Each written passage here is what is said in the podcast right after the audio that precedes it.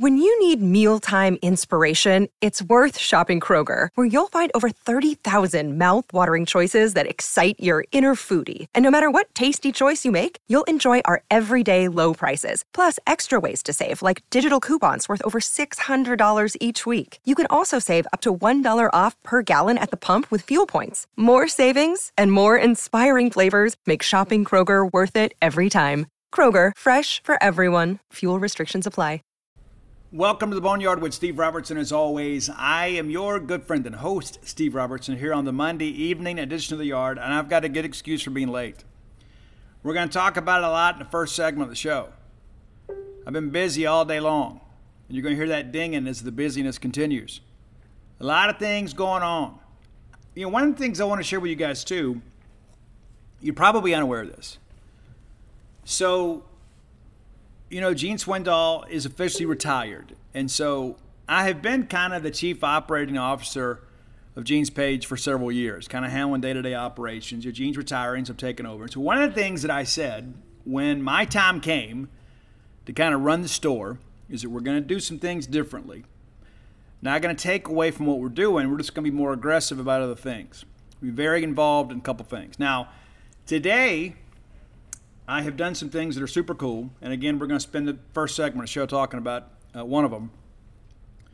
But I don't want our business to just be viewed as a media entity. Now, some people would say, but Steve, you spent years and years and years trying to build this operation up to being a respected media entity. And that's true. It's true. But we're going to be players in NIL. And I don't mean, you know, little stuff. We're just not. We're going to be very aggressive. We want to associate and affiliate ourselves with positive things that are happening at Mississippi State. We want you guys to know that we are a willing partner in a lot of things when it comes to Mississippi State athletics. So we're going to be doing some name, mention, likeness deals with some players to promote our business, which is what it was intended for. So we're going to do some some media marketing type things with some Bulldog players. Uh, recently signed a name, image, and likeness deal or came to terms on an NIL deal with Kellum Clark to help promote Dogpile. You know, so we're going to do some things like that. We're not just going to sit back. You know, because we're different. It's not this that we're the best media entity. I want you guys to know too that we're going to do things that we think are for the betterment of Mississippi State athletics. Right? And there may be some people that judge us harshly. Oh, why are they getting involved in this? You know, I remember when TexAgs came out and they signed some NIL deals when this thing, you know, first happened a year ago. And people were like, this is revolutionary. Other people were like, well, some lines may be skewed here. I mean, so how does that work? Well, then now you see a lot of people out there that are involved in this. So we're involved in it too. The difference is, is we're going to be a lot cooler about it. We're going to do a lot of interesting things because we're going to use the people that we know that you care about to help advertise our business. I would suggest you do the same. If you're a business old owner, or perhaps you are a, a uh, advertising executive with your company, if you're trying to cater to Mississippi State customers, why would you not utilize name, image, and likeness opportunities for Mississippi State players? That's how it should be. Now, a lot of people are going to say, hey, Steve, I don't agree with NIL. You know what? It's kind of like arguing against gravity, as a good friend of mine said. Whether you agree with it or not, it's still there. And so that's kind of how this thing works. We can sit back and we can put cross our arms and cross our feet and say, hey, get off of my lawn. But college athletics is changing. And so we're going to do some things to assist in some of that. There are a lot of people out there that are working very, very hard, and I'm, I'm going to share this with you as earnestly and honestly as I can. There are people that are working on the name, image, and likeness side for Mississippi State that need your help. And it's easy to sit back and say, well, you know, it's somebody else's job to do that. Hey, Steve, it's your job to do that. And you know what? You're right. And it's your job too. Whether it be 20 bucks a month, 100 bucks a month, 500 bucks a month, 1,000 hours a year, you can contribute. And, and I get it, man. Life is not always easy. But when I look at our business, genespage.com, the Mississippi State affiliate for 247 Sports, very proud to be with 247. When I look at that and I say, okay, our business does better when Mississippi State is winning. So, what are we doing? So, we're going to put our money where our mouth is. We're not just going to be like, I'm, gonna, I'm not just going to sit back and say, hey, you guys need to do this. We're going to be leaders in this deal. We're going to make things happen. We're not going to be out there doing anything other than making contributions, but we're going to utilize name, image, and likeness for our benefit. We'd be a fool not to. We talk about Vanderbilt, right? Vanderbilt is exploiting this loophole in NCAA legislation when it comes to baseball scholarships. But it's not illegal. It's perfectly acceptable. And they'd be a fool not to exploit it or utilize it as long as it is legal. And so that's how I look at this name, image, and likeness thing. It's like I can sit back and say, well, I don't know this is right. You know, hey, I've got a decision I've got to make, but I've got to do what's best for my business. I've met with our staff here about a month ago, and I said, hey guys, th- this is how I feel. These are the things that we're going to do. I'd like to get your feedback. And everybody's like, I think it's a great idea. So we're going to do it. And I'm going to explain to you after the break this big thing we're working on. More to the point, I'm working on. Let's thank our friends at Bulldog Burger Company. I love Bulldog Burger Company, and I loved them a long time before they were a sponsor of this show. I was probably one of their first, I don't know, 500 customers. I couldn't wait for it to open. I went by and checked it out. I had the Bulldog hamburger, the Bulldog burger itself, the signature burger. I was like, you know what? This is kind of what I've been looking for. And then my friend Brian Haydad, I noticed he was having something different. He had the smokehouse. He's a smokehouse guy. So I decided to try that. Loved it too. Then we did the Boneyard Bulldog Burger Challenge. And I ate every hamburger and I came back and talked about it on the show. So I've been there and, and done that, and I've eaten them all. And I can tell you, you're never going to walk away unsatisfied. A great restaurant quality hamburger is one of the fine delicacies in life that we afford ourselves. I would encourage you to go partake in their fine delicacies there at Bulldog Burger Company. Three great locations to serve you University Drive in Star Vegas, Gloster Street in Tupelo, and Lake Harbor Drive there in central Mississippi in the Ridge and Flowood area. Go by and have the spring rolls as your appetizer. They will make you and everybody around you better looking. And get that chocolate shake to go it's not truly a cheat meal if you don't have that chocolate shake to go, right? Because like, well, I'm having a cheat meal today. Okay, go all the way. Get your money's worth. And maybe you're thinking, hey, Steve, I want to eat a little bit better. I'm a little more health conscious these days. Get that grilled BLT salad. I love it, man. I've never been able to finish it either. It's the portion is so substantial. And that's one of the things I love the most about Bulldog Burger Company. You get more than you pay for. Other people tacking on charges, cutting back on portions, not Bulldog Burger Company. Nope, the same place you've you've grown to love. Bulldog Burger Company, the place where people go to meet. M E A T. All right, so let's get into this little thing I've been working on, right? the reality of it is, I've always been a bit of a uh, over the top guy, right? And so when I sat down and talked with the guys in the Bulldog Initiative, which and I, I've told you guys before, I'm very comfortable with that group. I'm very comfortable with the things they're doing. I'm comfortable with their model. And so I feel very safe by suggesting that that's a good avenue for you. That's not a shot at anybody else. I haven't sat down and heard anybody else's presentation. I've had a lot of people contact me and said, hey, can you help us with this? Can you give us some publicity? And it's like, I don't get enough information to kind of move forward with that. But I went and sat down with Charlie and, uh, you know, got the lowdown. And this is a guy, too, that is basically doing this, you know, really out of the goodness of his heart. I mean, really, there, are a lot of people out there, at not necessarily affiliated with Mississippi State. There are a lot of people out there kind of exploiting our student athletes when it's come to NIL. There are some people that are taking a third or more so like if you make a deal with a player, like hey, I'd like to do this. So it's like, oh yeah. So yeah, they're gonna get you know 300 bucks, but uh, we're gonna keep a hundred for not really doing anything. And so I haven't really wanted to kind of be involved with that. And I've had some people approach me about that. There, there were a couple of, uh, of student athletes when NIL first started. It was like, hey, we want to do these shirts. And the shirts are 25 bucks a piece. And it took about five bucks to make them. And your student athletes got like two or three bucks. So it's like the profit margin on that shirt is like 80%. And your student athlete was getting less than 10. All right, that's not a good deal. And so the way this thing is structured through the initiative, yeah, they don't get it 100%, but it's the smallest percentage you could imagine, right? I mean, there's just not much. And there, there's some legalities involved in all of this with NCAA compliance. I mean, that's how it works, right? There, are certain things you do. I mean, these things are, are set up to make money, but also to, to kind of facilitate funds for your student athletes. And so as I learned more about NIL, I began to ask myself, self, what can you do? How can you be a contributor to this? And so I thought about some ideas. One of the things that I think would be a great idea, nobody has done this yet, but as a guy that used to be a big part of the running community,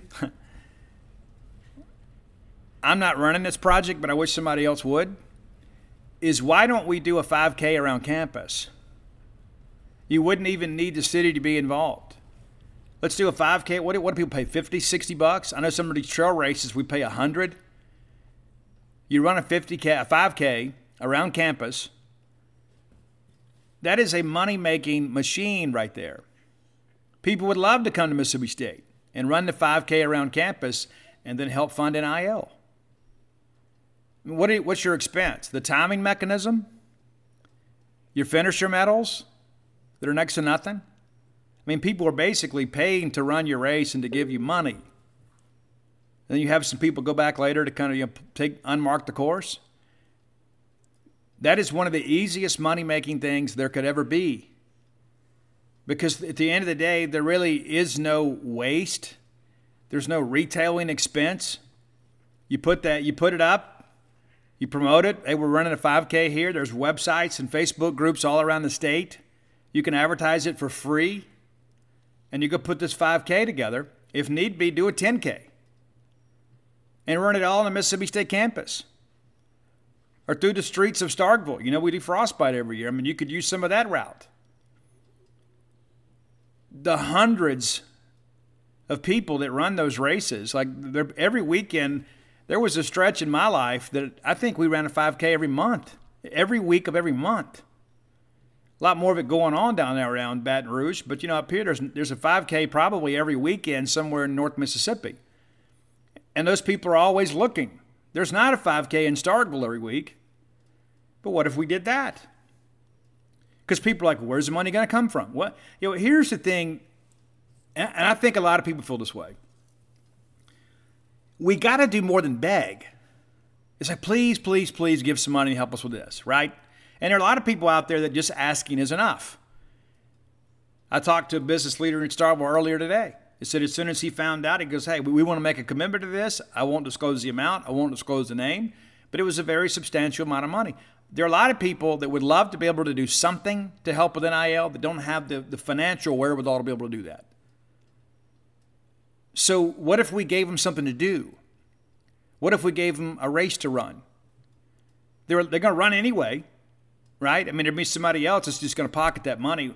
But if you found out, hey, this money is going to go to name, image, and likeness, you might even get some people that aren't even runners that may just come run, walk the thing to say, hey, I just want to feel like I'm doing my part. I want to feel like I'm doing something to help with NIL. I'm helping Mississippi State be more competitive in sports.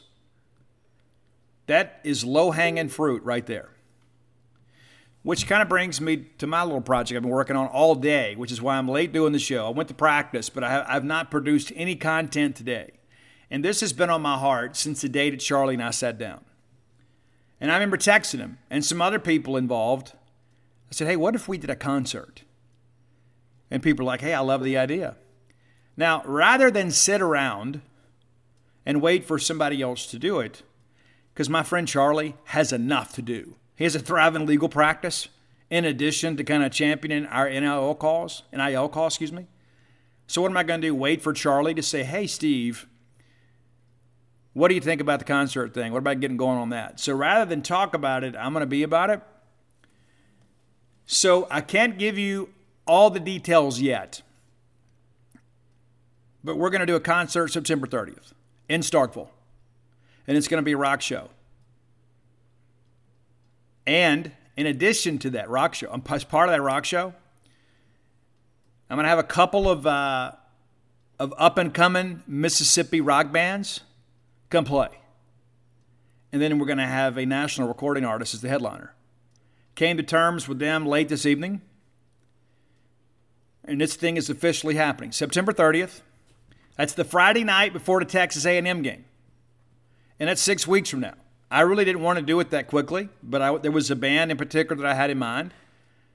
And so we had some dates. Then there was a conflict with the venue, and there was a conflict. So I was like, okay, what day can everybody do it? This is the date we came down on. So September 30th, if you're coming to town for the Texas A&M game, we're going to have you something to do on Friday night. As I said in my social media postings, it's a time for us to make Mississippi rock again. When I was a teen, and I was a young 20s, we had a lot of we had a thriving rock scene in Mississippi. We don't now. And I'm going to do what I can to help facilitate that. Why are so many dogs suffering from health issues? Actress Katherine Heigl, who's helped save over 16,000 dogs through her personal foundation, says they're seeing more issues than ever with dogs' joints, odors, and their health than ever before. After doing a ton of research, she feels there's one place we can all look to improve our dog's health their food.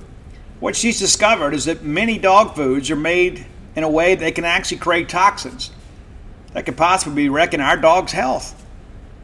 And that's true for many of the premium brands as well. Fortunately, she's found that just by adding a few special superfoods to her dog's food, she saw huge transformations in their health. She's made a 20 minute video explaining step by step how any of us can do the same thing to see incredible changes in their dog's health. I've got five dogs. I do. I love them. I spend most of my time with them. In fact, Mojo, my mama blue Heeler, has helped me write six and a half books now. I want her to be as healthy and happy as possible.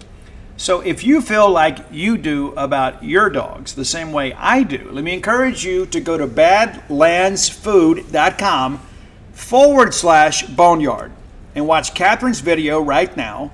And again, that's badlandsfood.com forward slash boneyard. Be sure and check it out and make sure your pet is happier and healthier than ever. All right, Bulldog fans, our friends from Tecovas want to remind you that uh, it's festival season, it's concert season, it's sundress season. Yes, it is. And you know you need some nice boots to go along with every bit of that. And Tecovas is your stop for the best in Western wear. Tecovas has seasonal and limited edition offerings this spring and summer, including men's and women's boots, apparel, hats, bags, and so much more. All Tecovas boots are made by hand in a very time honored tradition with timeless styles that are always on trend. And Tecovas has first wear comfort, so no break in period. You know how tough that can be with a brand new pair of boots. You can put these bad boys on and ride that ride with a smile. It's hard to find this level of comfort paired with this same level of style. So stop by your local Tecovas store, have a complimentary beverage or two, shop the new styles, the smell of fresh leather, and a friendly staff are always at your service. Many stores even have leather custom branding to make your boots truly personalized. And with regular live music and events, there's no in store experience quite like it. If you can't make it to a store, visit Tecovas. That's T E C O V A S dot com. They offer free shipping on all boots, as well as free returns and exchanges shipped right to your door. Go to tecovas.com and find your new favorite pair of boots today. And one of the things that I remember when I was an aspiring rock star in my own right, you just wanted somebody to give you a chance. So there's a couple bands out there, and you've probably have heard of both of them that I am affiliated with in one form or another. I know these individuals, or at least one of these individuals in each of these bands, and I want to help them. And so we're going to give them a venue, we're going to give them an opportunity to get some exposure and get out there and play their original tunes in front of a great crowd. and we're going to help cultivate the Mississippi rock scene. You know what? I want to do this every year. And I haven't officially settled on what we're going to call it, but I'm kind of leaning towards Rock Vegas. Welcome to Rock Vegas, Bulldog fans. Now, we're going to start relatively small this year. And what I mean by that is Kiss is not coming, okay? Metallica is not coming. But there's certainly going to be a band you know, okay? I will announce the details as we get a little closer because today has been a whirlwind, an absolute whirlwind. I got all this done today. I've been thinking about it, been planning. It. I said, what are we going to do? How are we going to do it? So today I said, you know what? I'm going to do it today. I'm going to start the conversation today. I reached out to Charlie, reached out to a couple other people. I said, hey, the conversation about the rock concert begins today. And I record this show. We have booked three bands. We have booked video, the, the venue, we are in the process of setting up online ticketing. We've already arranged catering. Already got some people that are ready to, to be a part of this. Now, genespage.com is going to be the major sponsor here, but I'll be honest with you. I don't. I want to be able to share the spotlight a little bit too, but I also want some people to help share the expense. I'm just going to be honest with you. This is not a, an, an expensive undertaking. If we have to go it alone, we will. I don't think we, we'll have to, because the reality of it is, is one of the reasons that I want to do this is because I want the goodwill within our fan base to know that genespage.com and everybody affiliated with genespage.com is committed to the betterment of Mississippi State athletics. We're not just going to sit back and say, well, this NIL thing is neat. You know, no, not going to do it. Because there are going to be some people that are going to be critical of me. There are going to be people that are going to be critical of the decisions that we make to be involved in this and to be leaders. But the only approval that I really care about is yours. I got to sleep at night too, guys. And how can I get out on here and, and, and with a clear conscience and say, hey, I think you should contribute to NIL, and then we're not. So we're going to do it. And you know, I look around the country and I, I, see all these things, and everybody's like, man, we're getting left behind in NIL. Okay, okay so I'm going to do my part to help catch us up. You know, there's some people out there that have more resources than us. There's some people out there that have a bigger fan base. I don't think there are too many of them that are smarter than us, though. Uh, maybe we're not always as motivated as we should be, but we have the know how. Sometimes we just don't have the want to. Well, I want to, and I know how which is how I was able to book this thing in a day. And I want to make it an annual event. I have joked with some people in the Mississippi State Administration. I said, I'm going to put this thing together. I'm going to make sure that we have a good infrastructure in, in year one. We're going to get bigger next year. And don't be surprised in a couple years when I'm asking permission for us to use Humphrey Coliseum. You got to have vision in life. I've talked to some other people now that now all of a sudden they're motivated. Wait a minute, Steve. This is a great idea.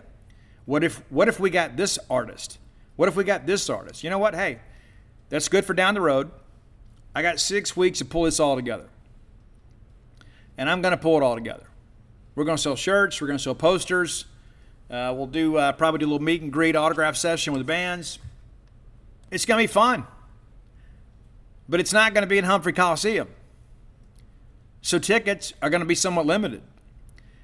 As a result, they're going to be maybe a little bit more expensive than it would be at a regular show. But it's not because we're trying to profit from this.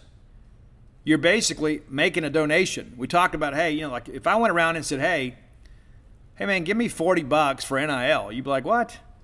Well, I'll tell you what, what if I put on a concert and I, I ask you for $40 and then I, instead of me keeping your 40 bucks, then I gave it to NIL. How'd that be? So not only are you contributing something, you're getting something in return. And there are a lot of people out there just from the goodness of their hearts, it's like, hey, this is what I want to do. And I'm going to sign this and I'm going to just sign it over. There are other people that says, you know, I wouldn't mind being part of a fundraiser. But you're going to get something out of it. You're going to get to see a rock show, a great rock show right here in Starkville, Mississippi. And I'm fired up about it, in case you couldn't tell. We're going to do something great. And this is just the beginning. Not going to say that we're not going to, we're going to get kissed someday. You know, one of the things that I that I have been a proponent of, and again, it's like, you know, there's sometimes I feel like I'm just the idea man. It's like I can come up with great ideas, but I don't always follow through, which is how it used to be with books for me. I'd say this would be a great idea for a book. I never write it, and I still got those ideas. Maybe someday I will write them. But I was like, you know what we ought to do? We ought to have a concert series. What if we did a rock show? What if we did a rap show? What if we did a country show? Maybe we did a Christian music show. You know, what if we had a concert series in Starkville to help facilitate funding the NIL? Would that make it a little easier for you to do that? Would you feel a little bit better about that? It's like, hey, yeah, I'm gonna, I'm gonna see a great show, but I'm also helping Mississippi State student athletes. I'm helping Mississippi State be more competitive. How would you feel about that? And so this is basically me kind of just throwing the gauntlet down. Okay, this is just the beginning. And now I've had some, somebody else said, hey, what if we did this? And you know what? That's part of the, the genesis of the idea too. It's like, okay, this is, this is where I can help because I know a lot of people in the music industry. I know a lot of people in rock music. I know a lot of people in dance music too, but I don't know if you're going to turn out to see that. But I know a bunch of people in, in rock music. I'm like, you know, hey, what if I reached out to some of my friends in rock music and said, hey, this is what I want to do? Can you help me? This is why I want to do it. And so rather than me just saying, hey guys, give me 50 bucks, give me 100 bucks, write me a check for 500 bucks, I'm going to put on a rock show. And you know what? It's not going to cost you 100 bucks to go. It's not to, yes, it's not. It's not going to cost you 500. You're going to be in town anyway, right? You're coming for the ball game. I'm going to give you a reason to come a little bit early and get there Friday and go to a rock show and then go to Davis Wade Stadium with your ears ringing. You'll be able to ring your cowbell even louder, and you won't even imagine you know people around you won't bother you as much because your ears will be ringing, right? We're going to rock and we're going to have a great time. And we're not going to make a nickel on this. That's not our point. That's not our point. genespage.com not gonna make a nickel. Now, my hope is is that maybe you say, you know what? I've always thought about subscribing to Gene's page, and I like what they're doing.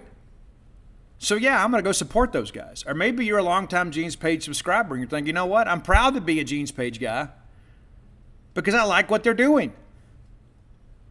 Not only do they provide the best news and most up to date information about Mississippi State athletics, look at what they're doing. That's what makes sense to me. That's what fires me up. That's what gets me awfully excited. We're doing something that I believe is very important, and I believe it's substantial. And I think it's important for everybody to understand that it's not just a situation where I'm going to sit up here and to say, this is what you should do. We're getting involved, we're getting excited, and we think this is something that is a benefit to your athletic programs. So come out, enjoy the show. Again, there'll be I'll give you more information when we get it. It's today has been a whirlwind, right? You're gonna have to give me a little grace today. And I gotta go write a check here pretty soon. I go write a check and deliver a check, sign a contract. And once that's done, I'm gonna give you all the details. And once I'm committed to it, you know, once I sign the check, whether you guys show up or not, I got to write another check. You know, so I need some other people out there. If you are part of, if you want to be a part of this, message me because we're going to do several sponsorships. Um, you know, 500, 1,000 bucks because there's a lot that goes into this, obviously. And so it's your business. And you, I've already had somebody contact me today. I said, Hey, Stevie, I don't even have a business. I just appreciate what you're doing and I want to be a part of this. I don't need my name on any shirts. I don't need my name on any posters. I just want to help. And maybe that's you. Hit me up. I'll tell you how to get it to me. Because I can promise you it's going to go to good use. Because I know that, and I trust the people at Bulldog Initiative. And so every dime, all the proceeds that we make from this show are going to go directly to the Bulldog Initiative. As a matter of fact, when we set up the online ticketing, and I got to meet with Charlie about this to kind of get it all set up. When you buy your ticket, instead of that money like going like going into an account somewhere, it's going to go right to the Bulldog Initiative. So you buy your ticket online, the money goes right there to Bulldog Initiative. That's how we're going to set it up. That's the plan right now. It's not going to come to me. Not going to go to Gene. Not going to go to some venue or sit in some escrow account. It's, you're going to buy your tickets and then boom, they're going to get your money. That's how I want to set it up. And again, it's not set up yet. That's why I haven't announced that yet. But I've already been in contact with a ticket vendor, and uh, there's just some things we got to do. And so uh, Charlie's on vacation this week, in case you didn't know. And uh, maybe I shouldn't have told you that. But uh, once he gets back, we're going to sit down and uh, we're going to get all this set up because this again is to help support the Bulldog Initiative. And again, that's not an indictment on anybody else. I don't know enough about everybody else's uh, business, and so I do business with people that I trust and people that I know. And that's again, I have a level of comfort with the Bulldog Initiative, and I want to support their efforts. I want to support what they're doing to help Mississippi State student athletes. And so I ask you, how does it sound? You're like, you know, yeah, it's going to be a rock show, but I'd love to know who it is. At the end of the day, does it really matter? You're going to be happy, right? You're going to be happy, especially if you're my age. You're going to be happy. But even if it wasn't, even if, even, even if you don't even plan to come, wouldn't you want to be part of supporting something like that? Supporting your student athletes? And there are a lot of people that says, you know what, Steve, I just I just can't write that check, you know, for 500 bucks. I just I don't, I don't know. Maybe, maybe you'll do this. Maybe you'll do this. You know, maybe you'll buy a ticket and give it to a, a student somewhere. Or maybe you've got a friend, somebody, or a, a, couple out there that needs a night out. You know, maybe they've maybe they've had some issues. Maybe they got kids at home. Whatever. Maybe you can pay, a, you know, buy tickets and pay for a sitter. And let them go enjoy a good rock show. So once we get it out there, and again, I, don't want to build this up like we're, you know, like the Beatles are getting together or anything. That's not what I'm trying to suggest anyway whatsoever.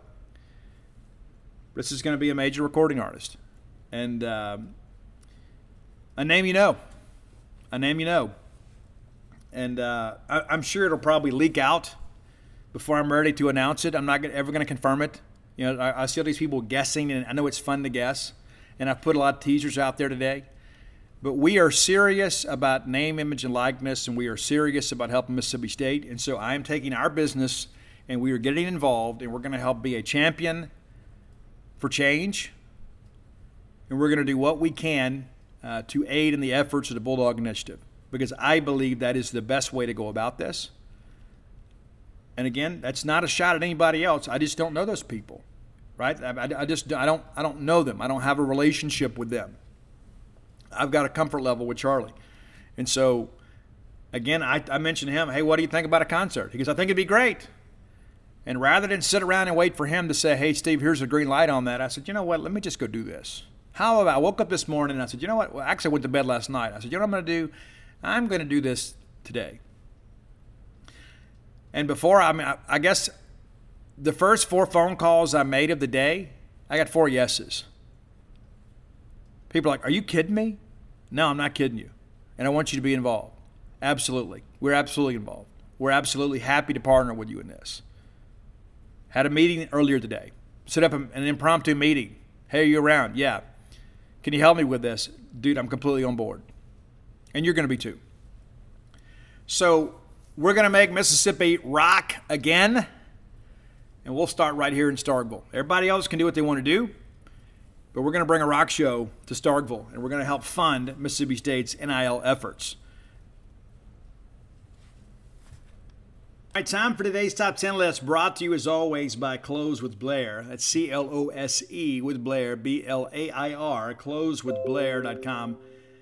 Listen, that's Blair Chandler. Everybody needs a friend in the industry, and that's the mortgage industry. Blair is a guy that's been at it a long time, though. 21 years in the industry, top 1% close ratio in the country. Last two years. It's two years in a row. This is a guy that can get you to the closing table. A lot of other people say that, but it's good to know that you've got somebody that knows the ins and outs of the underwriting process so they can go kind of champion your cause with underwriters. A lot of people out there to get a little resistance and say, well, you know, that's it. You know, it didn't work out. Blair's a guy that finds solutions. Whether you're a non conforming borrower with an atypical property, give Blair a chance. Maybe if other traditional lenders perhaps have turned you down, Blair works for Fairway Mortgage. Recently voted number one in customer satisfaction when it came to mortgage loan origination. Let him help you. And here's the deal, too. I didn't say it, it's Friday, but if you mention to him you heard about him on the Boneyard, he's going to pay for your appraisal. How about that? Give him a call today at 601 500 2344. Again, that's 601 500 2344. Closewithblair.com. All right, top 10 list. I've done some lists recently. You know, we did 40 year old songs and 30 year old songs, and uh, the 30 year old jams just didn't go over the way that I thought. So I thought, you know what, we're going to stick, we're going to be true to rock today. Since we're booking a rock show, we're going to do, and this is not a, a hint in any way of who our headliner is. It's not. But we're going to do top rock songs 20 years ago. Many of you were in college then. And so this is kind of like, in your mind, you're like, this is the best time in rock music. You'd be wrong but these were the best songs. Now, there are a couple bands that didn't make our list that um, maybe you're familiar with. You know, Sevendust was really big back then, they, but they were just really about to take off, right? So they didn't make our list. Um, let's see here. Kid Rock didn't make our list. SR71, I like that song, uh, Miss Right Now. That didn't make the list. Earshot didn't make the list. Korn didn't make the list. Korn's gotten a lot of play on our lists here, but Korn didn't make this list.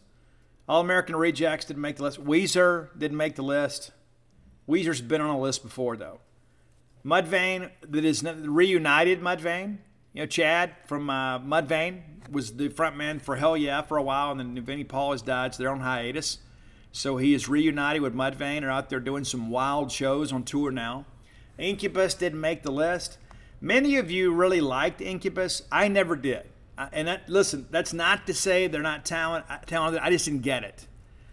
I didn't. It didn't have enough of an edge for me. I didn't really like the singer's voice. And I know many of you love Incubus. I just don't think they're as hard as their name would suggest.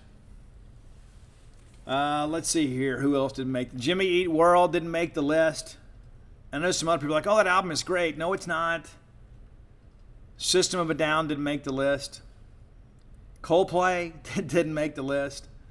Hoobastank didn't make the list, even though I do love that one. Um, this is gonna hurt. Love that song. Uh, Offspring didn't make the list. Stone Sour, and I love Corey Taylor. Maybe that's Roy. Put that on the list. Let's do a Corey Taylor top ten. He's had a solo album. He's worked with Slipknot. He's done work with Stone Sour, Godsmack, uh, didn't make the list, but we've, we've shown them a lot of love on the show before. Uh, Default was a band too. They were an Octane band, if you listen to Octane, because I was like one of the first serious XM listeners, I think. I think. Because like you could call and request a song, and like 10 minutes later they would play it because all you guys were listening to XM. I was on Sirius. But uh, Default was a good band. They didn't make our list though. But here are the songs that did.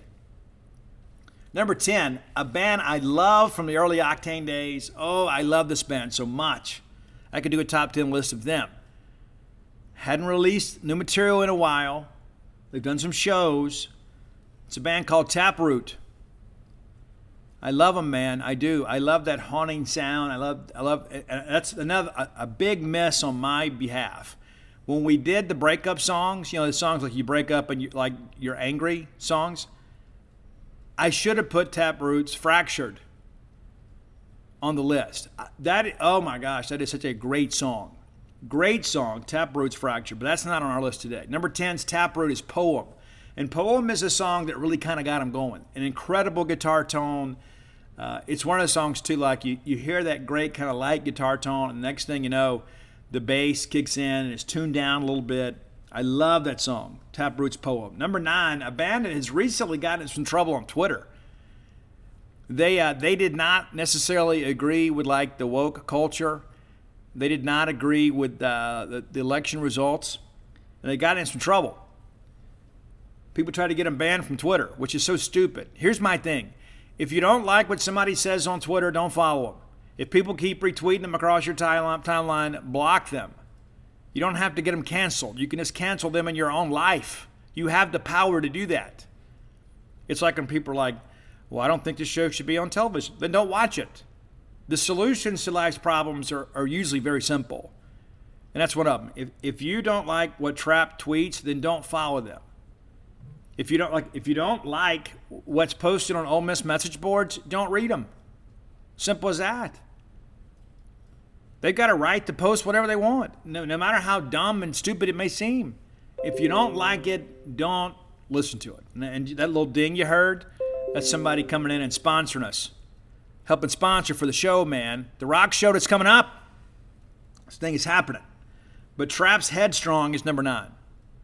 Number eight, one of my favorite bands, and I tell you this, I have seen a lot of shows in my day. I'm from the 1900s. I got to see all the great bands play in their peak.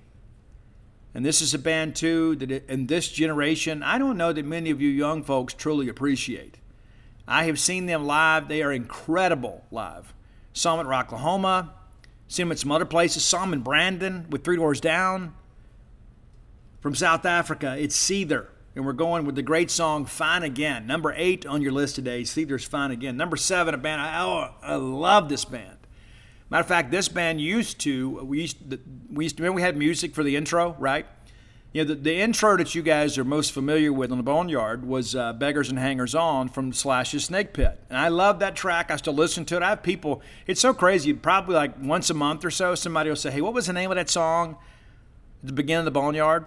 And it was Slash the Snake Pit, Beggars and Hangers On. I do like the live version that Myles Kennedy and Slash and the Conspirators do better than that one because Myles is a better singer.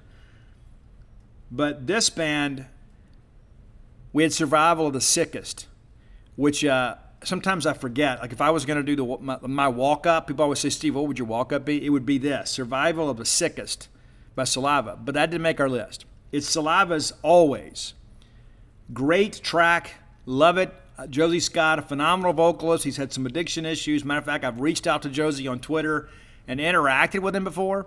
You kind of offering some encouragement uh, as he was uh, beginning his path to recovery. I, I, do that sort of stuff not because I want to get some any notoriety, but they're they're real people too. And so sometimes it just helps uh, to get some influence from somebody outside your circle.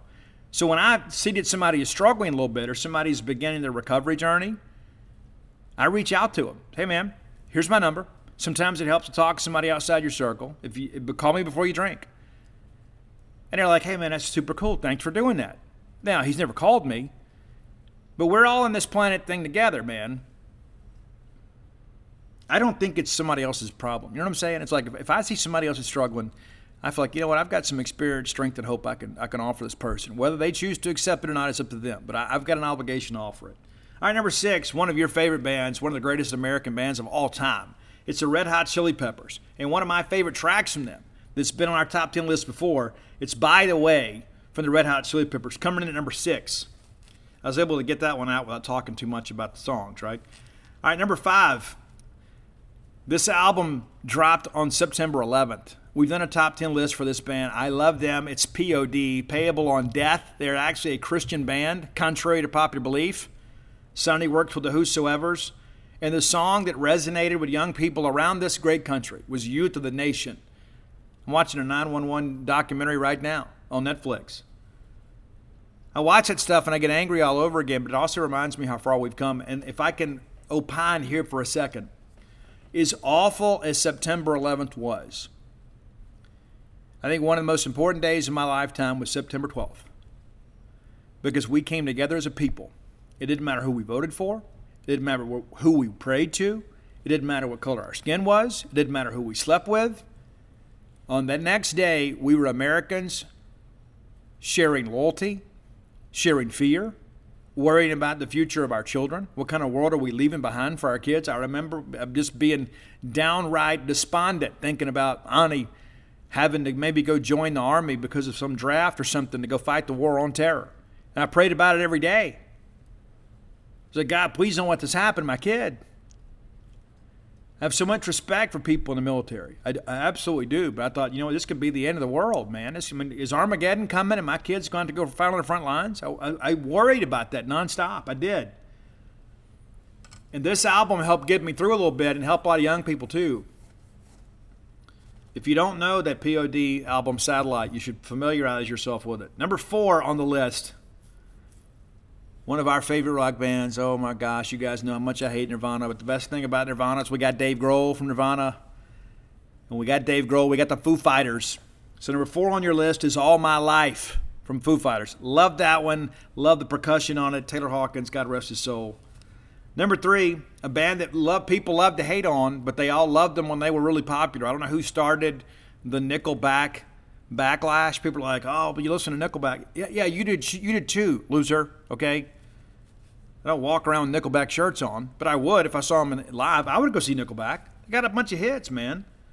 Oh well, Steve likes Nickelback. Yeah, yeah. You know what? Yeah, yeah. Oh, okay, yeah, fine, whatever. I, I I don't care what you listen to. But I know this. I know that at some point you jam some Nickelback. Number three on your list today is Too Bad. Number two, Mississippi's own Three Doors Down. Love those guys from Escatawpa, Mississippi. Most of them attended Moss Point High School, from what I understand. Saw those guys in Brandon, man. I've seen them a couple times. I love seeing those guys play live, man. They're always so happy. Those guys always look like they're enjoying the show.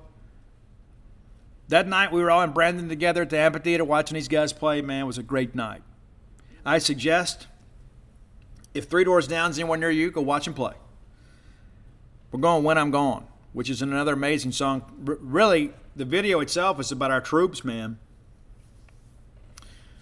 Number one, though, man, this is a band that's been awfully dysfunctional at times, but when they hit the scene, you're like, you know what? I've been looking for this because because you had to wade through all this other stuff, right? You had to wade through Incubus and Hoobastank and people like that, and uh, I think I think maybe at this point Everclear was done. Yet the Theory of a Deadman, people like that. Yeah, yet, yet you had to wade through some weirdness, man, to find some good rock. And then Puddle of Mudd hit the scene. You're like, you know what? I've been waiting for this. I didn't know that I needed this. Now that I have it, I'm pretty excited about it. And the one that started off for them is Blurry. And that's your number one song today. The number one rock song Number one rock song from 2002, Blurry from Puddle of Mudd. If you have ideas for the top 10 list, reach out and let us know. Best way to do it is find Roy on Twitter at Dawgmatic67. That's D A W G M A T I C 67. And you can also follow our great list over on Spotify, also Dawgmatic67. Let us know. We're always looking for new ideas. And sometimes you guys will give me a good idea and it'll just kind of jump to the top of the list. But uh, I, I, know this. I, I, promise you guys too. We got a couple of classic rock guys we haven't done. We're going to do one of those on Wednesday. All right, time next segment of the show. Brought to you by Campus Bookmart. I love Campus Bookmart. You will too. If you don't, you will. Once you get to know them, to know them is to love them. Great people doing a great job for a fantastic fan base. The Bully Shop now newly renovated, all upstairs. Best selection of Mississippi State merch. A lot of people say that they hadn't been to Campus Bookmart. A lot of people talk about it. Campus Bookmart is all about it. Go by and check them out today. See their lovely and talented faces. I, I love Miss Susie. I do. Love Miss Pam, Miss Kathy. Everybody up there does such a great job. They always make you feel welcome because it's like going home. It's like being around family, right? That's one of the things we love about Starkville. It's like everybody you meet wants you to go home and eat dinner with them. That's kind of the feeling you get when you go in Campus Bookmart. If you can't make it to town to enjoy that experience, support them by going to campusbookmart.net. And by being a loyal Boneyard listener, we'll give you a phrase that pays, and that is BSR, which stands for Beautiful Steve Robertson. And that'll get you free shipping on all orders over 50 bucks. Any order less than $50, absolutely incomplete. Again, it's campusbookmart.net, promo code BSR. All right, time to preview the Missouri Tigers.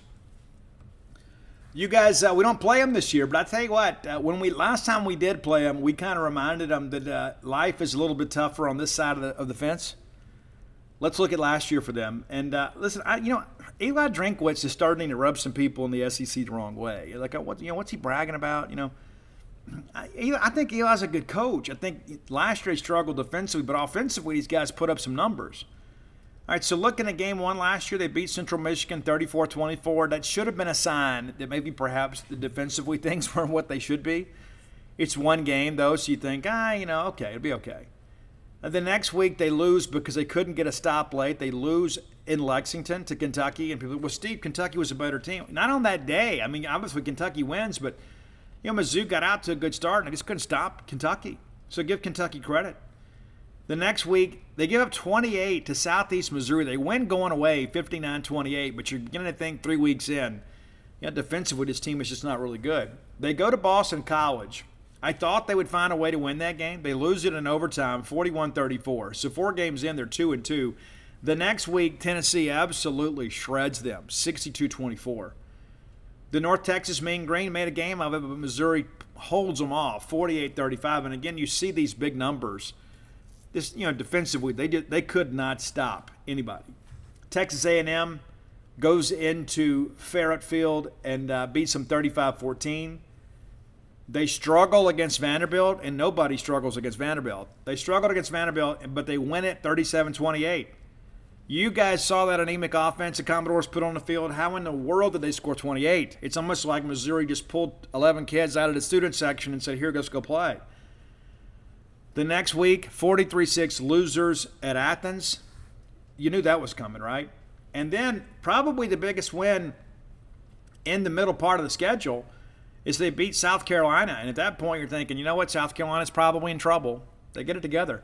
The next week, a game that ultimately ended the Dan Mullen era at Florida. Missouri wins at home 24 23. Drinkwitz outsmarts Mullen. Then you, have won two in a row, you're starting feeling good, right? And then you lose to Arkansas 34 17. That game, you know, they tried they tried to make that a game, you know, last game of the year, that Arkansas Missouri. It just, you know, it doesn't have a lot of appeal to me. They're playing that on Friday. You know, LSU used to play Arkansas. You had the, the, the Egg Bowl on Thursday, LSU Arkansas on Friday, then the Iron Bowl on Saturday. I used to love that because that LSU Arkansas game was so competitive. Well, now they're playing Missouri. It's, I, don't, I don't know. I can't get excited about that. So they finished the regular season six and six, and they play Army in the Armed Forces Bowl. We've been there. Uh, other than the rain, it's a pretty good experience up until the fight, right? But Army wins the game 24-22. And I thought I really thought Army would run all over them. They didn't. So they finished the regular season 6 and 7. You know, what do you do? I mean, did, did, did Missouri go out and, and sign a bunch of guys out of portal? Yeah, you won't probably think so. But um, let's take a quick look at what Missouri looks like this year. A lot of people are thinking that Drinkwitz may be in trouble this year. I don't think so. I, don't think so. This is you know his third year. I guess he's been there. I guess he's been there three years. Maybe, maybe it's not. Maybe he's been there. Maybe it's just year three. He was there in 2020 though, when we killed those guys. Um, so yeah, it's his third year at Missouri. He's been a head coach because he got that one year at App State. So here's the deal.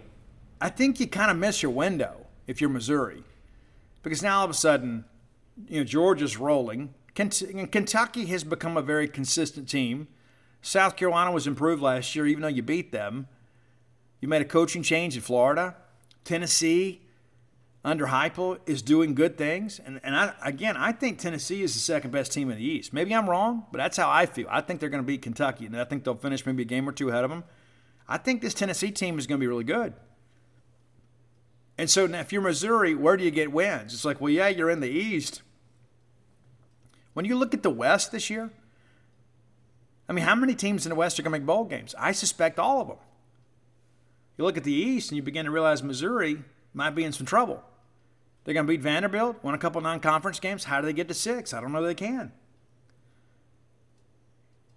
And here's a stat for you, too. You know, Missouri comes in the league and they win a couple of SEC East titles. They play in Atlanta, and we all joked, like, look, they've only been here a year or two, and they've, they've been more times than Ole Miss, who's been none. But neither is A&M. But since then, Missouri's been awful. They had a losing record. It's crazy to think about that. And so here's the thing, too. You know, Missouri, and for those of you that were up there with us in 15, it just feels so weird up there. It doesn't even feel like an SEC environment. Like, even when they get excited, it's kind of like, and in all due respect, Southern Miss fans, listen to the show, Missouri is kind of like a bigger Southern Miss from, a, from an atmosphere standpoint. And I'll tell you this when we played down at Southern Miss in 15, they wanted to get us, man. There wasn't a whole lot of them, but those people were excited about having Mississippi State in their backyard. We go to Missouri, and yeah, it was a Thursday night game. Rain was in the forecast, but it was a very, very, very subdued atmosphere. And then you know, Dak hits that big touchdown pass to Bayer right before the half, and you kind of felt like, you know what, that's it. And then we see Drew Lock for the first time. You know what a fan I am of him.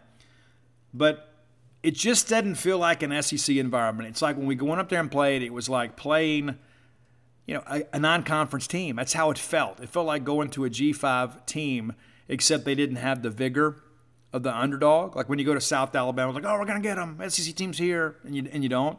That's kind of how it felt. It was just kind of a weird atmosphere.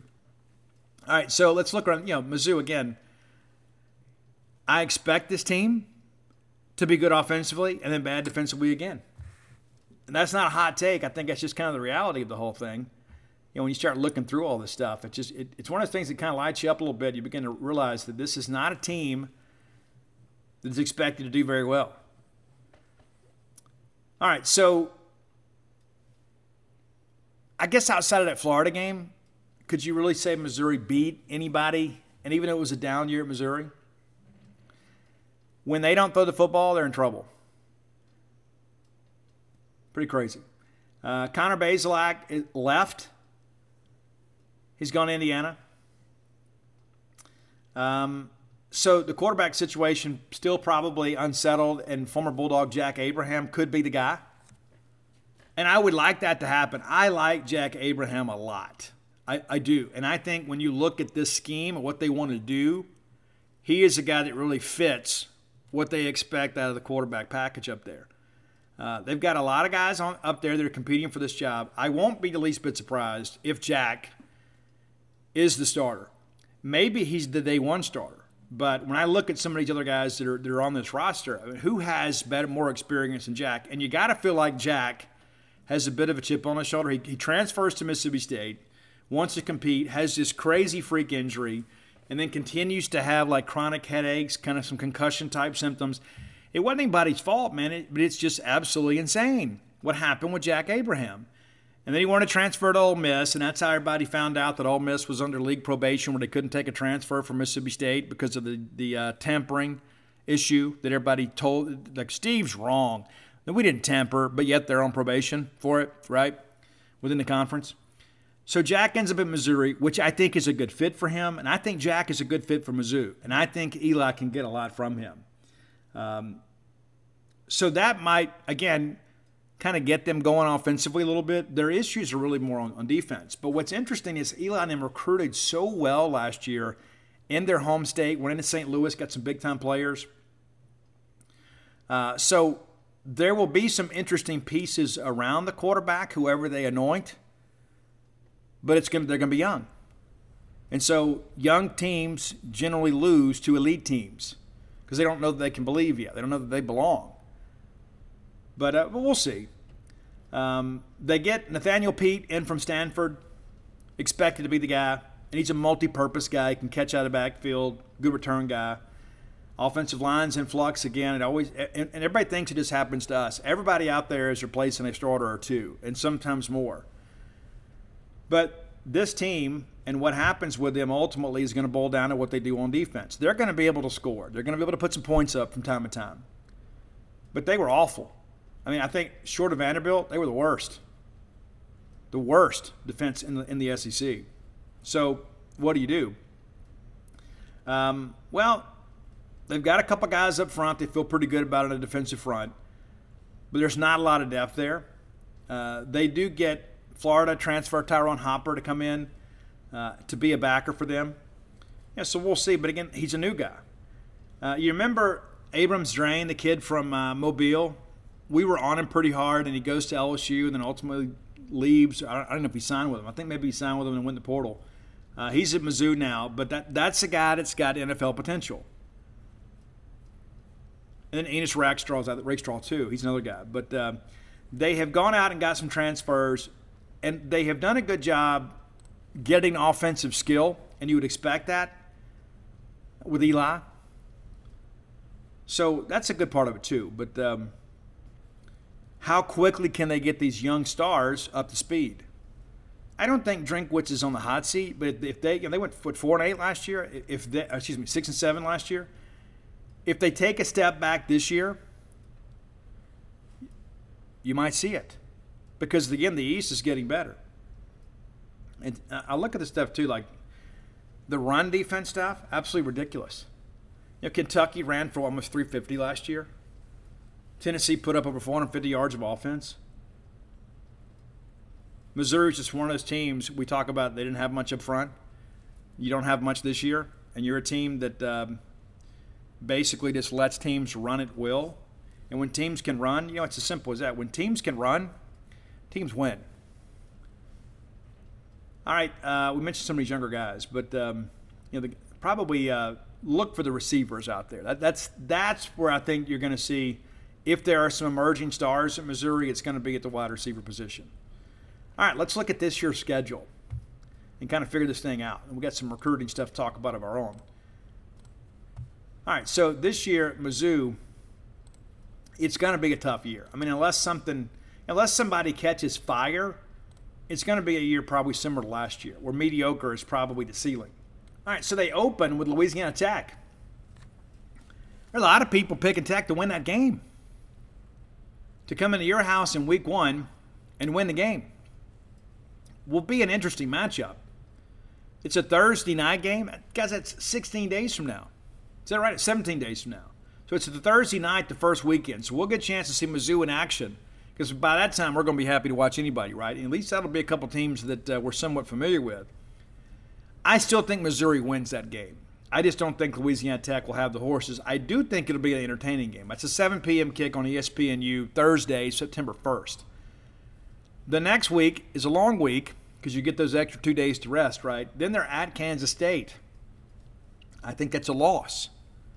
Then it's Abilene Christian. That's a win. It's two and one. Then you got to go to Auburn, and who knows what's going to happen at Auburn? I tell you this: if Mizzou wins this game, the pitchforks are going to be out early on the plains. But I think Auburn wins just because they can run the football, and Mizzou has not shown the ability to slow anybody down. So let's say they're two and two after four. Then they host Georgia. All right, so now you're two and three. Then you got to go to Ben Hill Griffin Stadium and take on Florida. You know, you won last year on that crazy play at the end to win it, and the shock Dan Mullen. I don't see him going in the swamp and doing that. So now all of a sudden you're two and four.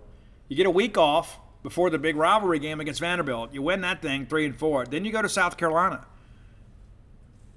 Kind of flukish deal last year, probably a toss-up game. And again, toss-up games generally favor the home team. All right, so now you've won two. Now you've won. Excuse me. Now you've won three and you're three and five because you've lost South Carolina. Kentucky love would love for Missouri to win this game. Don't think they're going to. Then you got to go to Neyland Stadium. That's a blowout loss. Then you get the former Fighting Christians Aggies of New Mexico State. I had a chance to visit with him today. Really nice guy. That's a win though. And then you host Arkansas. Unless Arkansas is really struggling with injuries, Arkansas wins this ball game. All right, so let's again go back and count them. A win over Louisiana Tech, and again, that's the whole thing about the uh, the home team winning the toss-up game. You beat Abilene Christian, you beat Vanderbilt, you beat New Mexico State. These guys are staring four and eight right in the face. And you look at them and say, okay, well, who are the toss-up games? Let's be fair about that. There's not a lot of them. Just about everybody else is going to be favored to beat them. You know, you, could you technically consider the Auburn game a toss-up game? Yeah, probably so. But Auburn is a team that wants to run the football against a defense that can't stop the run. I think Auburn's going to be favored a touchdown or more in that game. And then you look at okay at South Carolina. I, again, I think South Carolina kind of benefited last year from some craziness in the East, but they'll be good enough to win at home. Should be. So it's four and eight. You win a toss-up game. You're five and seven, and then you start thinking, okay, what's next for Missouri? What happens next? you know, for Missouri. And, uh, you know, a lot of people thought Eli Drinkwitz was probably a little bit premature, right, in the Power Five promotion. And maybe he was. And that's the thing, you, you have to take a chance. If you're like a school like Missouri, you got to kind of like Mississippi State, you got to try to get a guy on the way up. You got to find the next Dan Mullen on his way up, a guy that can consistently win games. But um, this is a program, you know, when we, when we, we everybody thought Texas A&M is going to come in and really challenge – and it wasn't it wasn't A and M. It was Mizzou that came right in. But the very first year they struggled. Right, they go five and seven. Then they're twelve and two, seven and one in the East. They won the Cotton Bowl, finished fifth in the country. We're thinking, man, look at this. At least now there's some more competition in the East. The next year, 11 and three, they win the East again, win the Citrus Bowl, finish 11th in the country. Ever since then, it has been an unmitigated disaster in Columbia. Five and seven, one conference win that year, four and eight, seven and six, eight and four, six and six. Drinkwitz, five and five, six and seven. Of course, they didn't get a chance to play in the Music City Bowl back in 2020 due to some COVID uh, testing. So, you know, what what is it? One, two winning seasons since 2014, and one of those required a bowl win to finish on the winning side. They were six and six in the regular season in 17 under Barry Odom. And that's the thing I think about too. You know, Barry Odom is one of their own. His very first year, he goes four and eight, and then he puts together three consecutive non-losing seasons: seven and six, eight and four, and six and six. But you know, it's like we lost both bowl games. We just have no juice. We have we have no lift here. And, and of course, you had a future NFL guy, Drew Lock, as your quarterback, and and they fired him. And uh, of course, Odom has been a thorn in our side since he's been there at Arkansas. But um, you know, this Missouri team, again, there's not a lot to feel hopeful about this year. And of course, I'm sure if you can read their message boards, oh, we're going to shock the SEC. I just don't know if they have the horses. But again, they, they recruited so well last year. It's almost like you look at it and you begin to think, does this buy them a little time? You know, are they starting to kind of figure it out? I've always thought Missouri should be more in Kansas City and St. Louis, and with those big major metropolitan areas – you would think you're going to land on, uh, you know, some some Power Five guys a little more regularly there. But it is uh, kind of insanity to me to think about last year. Missouri finished 15th in the country in recruiting. 15th in the country, according to 247 Sports Composite, with just 18 commitments.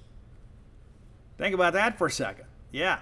You get a five star wide receiver, Luther Burden, out of East St. Louis, one of the top rated receivers in the country, number three Insanity. You get Marcus Scott, a corner out of Conroe, Texas, four star. Xavier Simmons, four star. And so you start running through all this stuff. Those guys are already enrolled. And Sam Horn, quarterback, four star. Marquise uh, Graciel, four star DL, four star edge. DJ Wesolak. Tavorus Jones out of El Paso, Texas, four star. Isaac Thompson from St. Louis, four star. Jamarian Wayne, four star out of Baldwin, Missouri. You know, so you start running these things together and you begin to realize, hey, you, you know, what happened last year? Guys did a good job. And it wasn't just because the state was ripe, right? I mean, they went out there. You saw they went into Texas. They went a lot of different places. They signed some really good players. And so maybe the recruiting is on the uptick, and maybe that buys Eli a little time. I just think that they're probably in a bad bad place here. I don't know if the Missouri fans will be patient. They weren't patient with Barry Odom, who's one of their own, who didn't have a losing season except for his first year there. And you begin to ask yourself, did they get a little bit spoiled in their pinkle?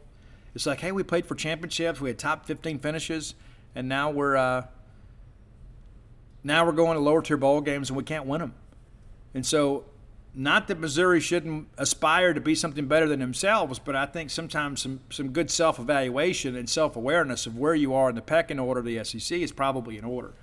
So that's a look at Missouri. We'll have another uh, team preview on Wednesday, and uh, excited about that too. Not as excited as I am about the Rock Show, but excited about our next preview. All right, final segment of show brought to you by your friends at Portico. If you're looking to move to Starkville, look no further than Portico. I told you guys before, if I was moving to Starkville now, Portico is where I would move. I would love to be that close to campus. And here's the deal it's close to campus, but it's kind of tucked away in a nice little neighborhood. So you're on the quiet side of campus with some neighbors that are kind of similarly situated. People that love Mississippi State, 1.1 miles away from Davis Wade Stadium. How cool is that? Think about that for a second. That's how close you'd be. Close enough for convenience, far enough away to have a little privacy. You can get a two bedroom, two bath home, go all the way up to a four bedroom, four bath home. Phase one completely sold out. Phase two now under construction and up for sale. If you've wanted a place in Starkville, now is the time to act. Reach out to our friend Brooks Bryan 601 416 8075 at 601 416 8075. And listen, if you've been shopping up here and your real estate agent hasn't mentioned Portico to you, maybe it's time you ask why not? Why not? It's a great place to live, it's a great place to raise a family. I love Starkville. All my kids uh, that have lived here have gra- are graduates of Starkville High School, and I've got a senior there this year. Very happy with that. Maybe you're a Starkville Academy person. I don't know. But the reality of it is, if it's your ball game weekend retreat, your primary residence, or your future retirement home, Portico has a place for you. Be sure and check them out. Make Portico your next move. I would be remiss if I didn't say I told you so on Chris Parson. Chris announced for Mississippi State Friday at 4 o'clock. Matter of fact, Friday we cut it short. We cut practice short. Uh, your staff watched Chris announce for Mississippi State. I'll be honest with you, when he w- stood up and clapped and was going, let's go, I got chill bumps. I was really excited. Even though I knew it was coming, it's always great to see it official. And I was, you know, the thing about it is, too, is like, we talk about people like, Steve, is this the biggest quarterback ever? No, it's not. Sawyer Robertson's the highest rated quarterback we've ever had commit to Mississippi State maybe Melvin Barkham. If we didn't have the, the, the recruiting services back then, if we did, maybe he would have been the guy. Uh, but here's the deal: Mississippi State gets the quarterback. I think that brings some real innovation to this offense. I think that's a big part of things. I think you get excited about that because you begin to realize this offense is maybe about to hit another gear with us. You remember when we signed Dak Prescott? You know, Dak was kind of a gadget guy, kind of a red zone weapon early on. And that was enough. And Tyler Russell was setting school records at the time, too. But Zach brought a different element to this offense. And I think that's what you're going to see with Chris Parson. I, think maybe you bring him in as a gadget guy early on. But eventually, I think he is he is a guy that is going to bring a different level of success in this offense, and that is no disrespect to anybody else on the roster. But there is a dynamic to his skill set that is a bit unique. He is not a run first quarterback. That's what happens a lot of times. People saddle guys that, that can run a little bit as a dual threat guy. He is a pass first quarterback that can hurt you with his feet. There is a difference, right? There is. This is a huge get for because it also opens up the door with some other prospects. I mean, you saw it. There were some other guys out there that are on Mississippi State's radar, like Santana Fleming saying, This is major. This is major. And it is. I think this boils down to State and Auburn. I know he is another team. Louisville's another team he's looking at. But only one of those teams has Chris Parson, and that's Mississippi State. Uh, so, again, good get for Mississippi State. People now wonder what's next. You know, well, I think things are going to slow down a little bit now as people ease into football mode. Now, I've said that before and then we get a surprise. Somebody decides, you know what, now's the time. It'd be nice if that happens, but I think Mississippi State now will probably kind of hold pat with where they are. There's some guys out there, of course, like Isaac Smith. If he wanted to commit today, they would certainly take him, but he is going to go through the process and take some visits. I still like where State sits with him. But a huge day for Mississippi State, and then Friday an abbreviated practice, and uh, as we got ready for the Saturday scrimmage. So a couple things I want to say about that there are some things, you know, some of our fans are kind of wired, as Metallica would say, hardwired to self destruct. You know, it's like we, we're just kind of ready to kind of cry a little bit about it. Um, let's talk a little bit about some of these numbers, okay? And it's important to understand, too, a lot of our. a lot of our regulars didn't play a whole lot on offense. That's important to understand. We've had full coverage over at uh, genespage.com. But um, Will Rogers goes 9 of 18 for 77 yards and two touchdowns, one pick. He did have a couple of drops, too. He had a couple passes he threw on target that were dropped. Sawyer Robertson, 11 of 21 for 80 yards, a touchdown, and a pick.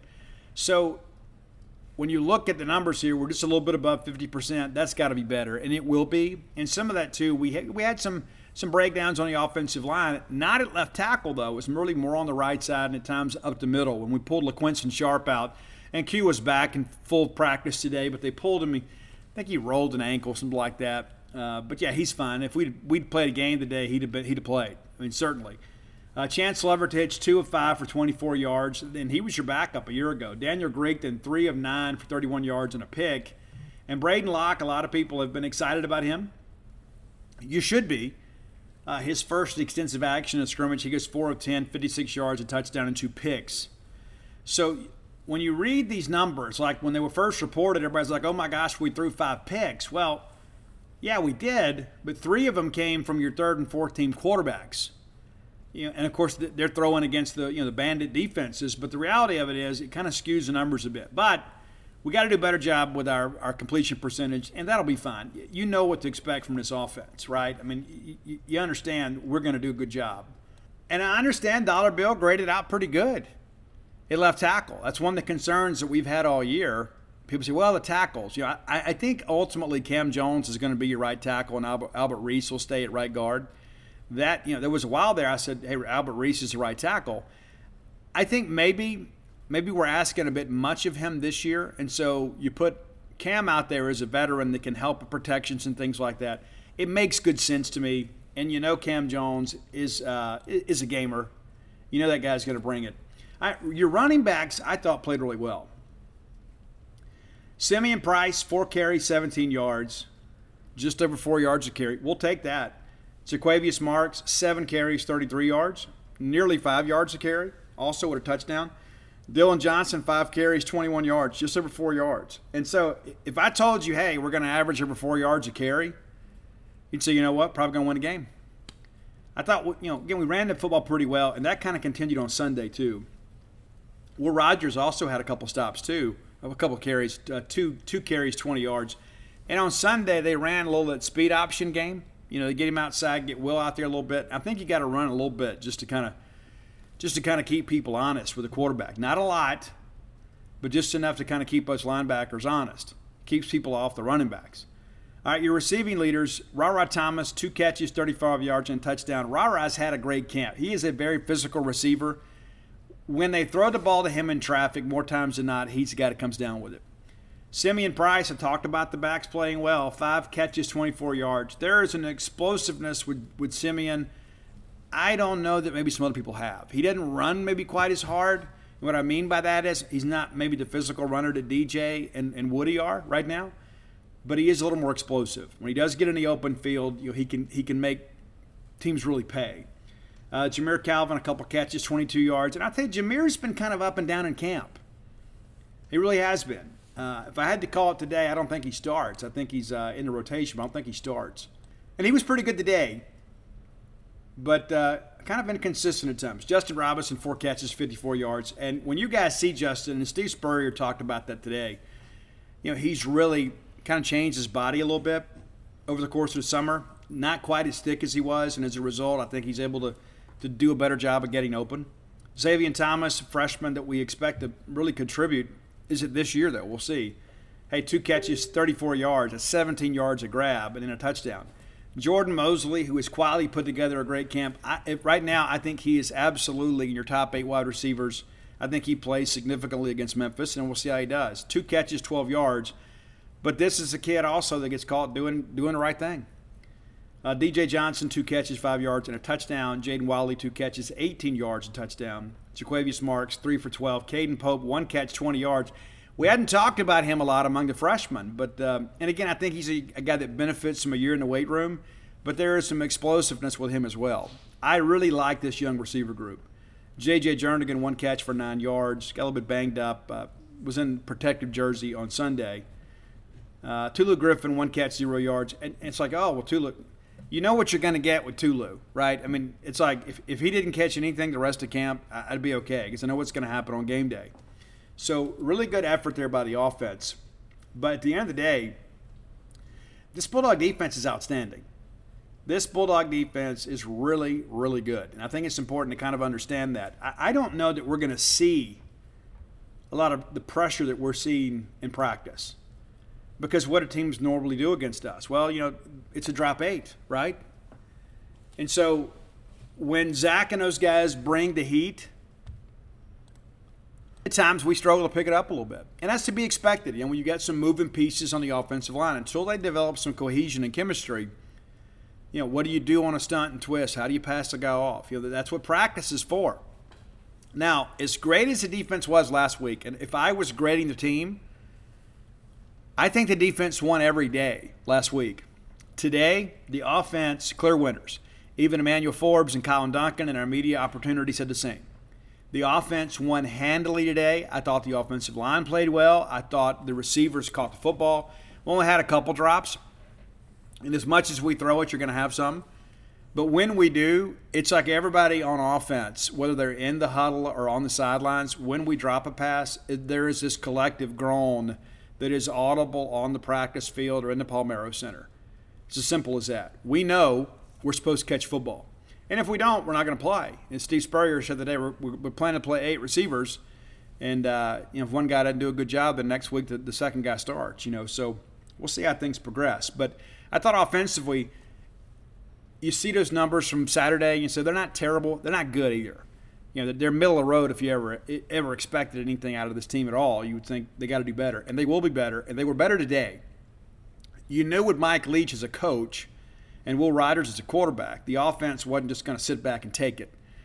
They were really good today. I, I would submit today may have been the best offensive practice we've had of camp and that's what you want to see. Now, what, what's going to happen Saturday when we have the scrimmage? And again, I won't be there Saturday. This past Saturday is the only only fall practice that I've missed, um, and I will miss this Saturday. I'll be at the Mississippi Book Festival Saturday morning. I got a 9:30 panel with uh, Chancellor Khayat from Ole Miss and Neil White and uh, another writer that wrote a book about State and Ole Miss. Um, so I'll be there Saturday, and then uh, probably heading down to Martin's Saturday night to watch the, the band Twist play. All right, so as we kind of move forward now, so what is a reasonable expectation? Because like anytime these numbers get out there, it's like we've got some fans within the fan base that are kind of waiting to pounce and waiting to be negative. Oh, we got to get better. We got three more weeks before we play. Now, the flip side of that is we only have three more weeks before we play, and so we can't waste practice time. And Sunday evening, we were expected to have a lighter practice. We ended up having a pretty good practice, and then ultimately some conditioning drills after practice. Mike Leach wasn't pleased on Sunday. And uh, he made a comment this is not about football right now because you're proving to me you don't have the toughness to win. I thought today we really responded well. And there were some times today that Leach had to kind of raise his voice a little bit. But I believe today, again, I thought Will Rogers really elevated today, and Sawyer Robertson has had some good moments. I, I wouldn't say he's had a great camp, but he's also adjusting and taking team reps for the first time in his college career. And again, this defensive front that these guys are facing is good or perhaps better than most you're going to see in the SEC this year. You know, we got potential four NFL guys up front. Uh, Jaden Crumedy has been absolutely outstanding. Cam Young, absolutely outstanding. There are not going to be a lot of teams in, in this league or on our schedule. They're going to have a nose guard as physical and as athletic as Cameron Young. And when we signed him, some people were like, I don't know what we signed this guy. The guy's a future NFL guy. I remember Bob Shoop nailed it, man. He Bob Shoop told me during the redshirt freshman year, he said, Steve, this kid's going to be the next great Mississippi D line story. An under recruited guy that comes in kind of country strong and learns to play football at a high level. And you're seeing it. We're reaping the benefits of that guy. An outstanding, outstanding development by Cameron Young. And then, you know, you got Jordan Davis and Demonte Russell out there too. You know, who starts? Some days I think it's JD, the next day I think it's Demonte, but uh, I think we're pretty good there. And that's what's going to, I think this is going to boil down. You know, we talk about our coverage units and how good they've been. And again, they picked off five passes on Saturday. But the reality of it is, is that you've got, uh, you're going to have a lot less time to cover. I think we're going to do a better job rushing the passer. I think we're going to get push up the middle, which will probably impede the quarterback's reads across the middle and down the field. And they'll look to check it down or swing it outside. And I think you've got the corners to kind of mop that up. The DeCamerion Richardson still holding off Marcus Banks, Speedy Banks. That doesn't mean Banks isn't playing well. He is. DeCamerion's just kind of feeling the heat. I think he's elevating his own game. I like this cornerbacks room. And I thought today, DeCarlos Nicholson, again, it's like one day you look up and uh, there he is again. Number four out there knocking balls away, playing really tight. Caleb Ducking is a receiver outstanding today. Thought Jaden Walley had a good day today. Uh, Corey Ellington, a really nice diving pass break up at the goal line. Jaden Walley had it for a second, and then Ellington rakes it out. You know, we're learning to play the football. And, and I like this group. You know, Corey Ellington's the guy last year, remember, that was expected a redshirt and worked his way into the, into the lineup. It was on the two deep. Ended up starting in the uh, Liberty Bowl, but uh, we didn't have much behind him. But I liked our group. I like how competitive we are. I like the fact that we get out there and we talk a little bit, little trash, and then we back it up. We've had a lot of guys in the past that talked a lot but didn't walk a lot. I think this group, especially defensively, is one of those groups we're going to look back and say, you know what, that was a kind of a you know kind of a motley crew of sorts. Some cast offs and some other programs that came in here and did a good job. Jackie Matthews continues to impress. Uh, Davion Collins, we hadn't talked about him a whole lot. Had a pick on Saturday. Quietly having a really good camp. Now, the, the question becomes, too, is how much does he play? Right? Because you know who your starters are, and you feel pretty confident about Marcus Banks, and DeCarlos is kind of coming on a little bit, too. And then Asias Furdge is a guy, too, that I think – I think maybe the lights coming on again for him. You know, some competition around him. I think you know he's elevated his game a little bit too. Very physical tackler. So if, uh, Davion Collins is not going to play meaningful snaps, maybe it's better to redshirt him this year. But I do think, and I give Paul Johnson credit. Paul really liked him a lot last year. Uh, his size is a little bit. He's not like that ideal, you know, long, lean Darcel McBath type corner. But the guy has really good ball skills. He elevates well, takes ownership of the football. It's funny too. Darcel McBath said yesterday that he had he hated to break it to the kids that uh, the NFL scouts were always stopping him, but they were asking about him, like he was ready to come out of retirement. But uh, of course, that's a joke. But uh, I'll tell you, that's Darcel McBath and Jeff Phelps probably get more conversation from pro scouts post practice than any other coach. And that's not to say they don't all get some, some conversation, they do. But Darcel McBath and Jeff Phelps consistently getting questioned about their players. And when you think about Emmanuel Forbes, you think about DeCamerion Richardson, you think about that defensive front. Guys, we could have four guys across the front, counting the uh, Sam linebacker and Tyrus Wheat, that are mid round draft picks. You know, I don't know that we have a headliner in the group, somebody that plays their way into maybe day one or day two. I don't, I don't know if that's accurate. That's why we're going to play the season. But you've got some guys that have some experience under their belt and some guys that can really play. So I think, you know, when you see these numbers sometimes too, understand it's not a product maybe of the offense not functioning. It's a product of the defense competing at a high level and winning some of those one on one matchups. Now, today, different story. I, I, didn't think it was close today. I thought it really skewed more towards the offense. And, uh, I like that. Now tomorrow, you know, you, will have Emmanuel Forbes and those guys out there with a chip on their shoulder, having something to prove. But uh, I'm eager to get out there, and then we'll have the day off on Wednesday. So when we have Wednesday show, we'll talk a little bit about some of the things that happened on Tuesday, and then uh, we'll be back to work. You know, Thursday, Friday, and of course have the uh, scrimmage on Saturday, and then kind of clean up on Sunday. And next thing you know, we're going to be getting ready to go to school. Semester actually starts this week.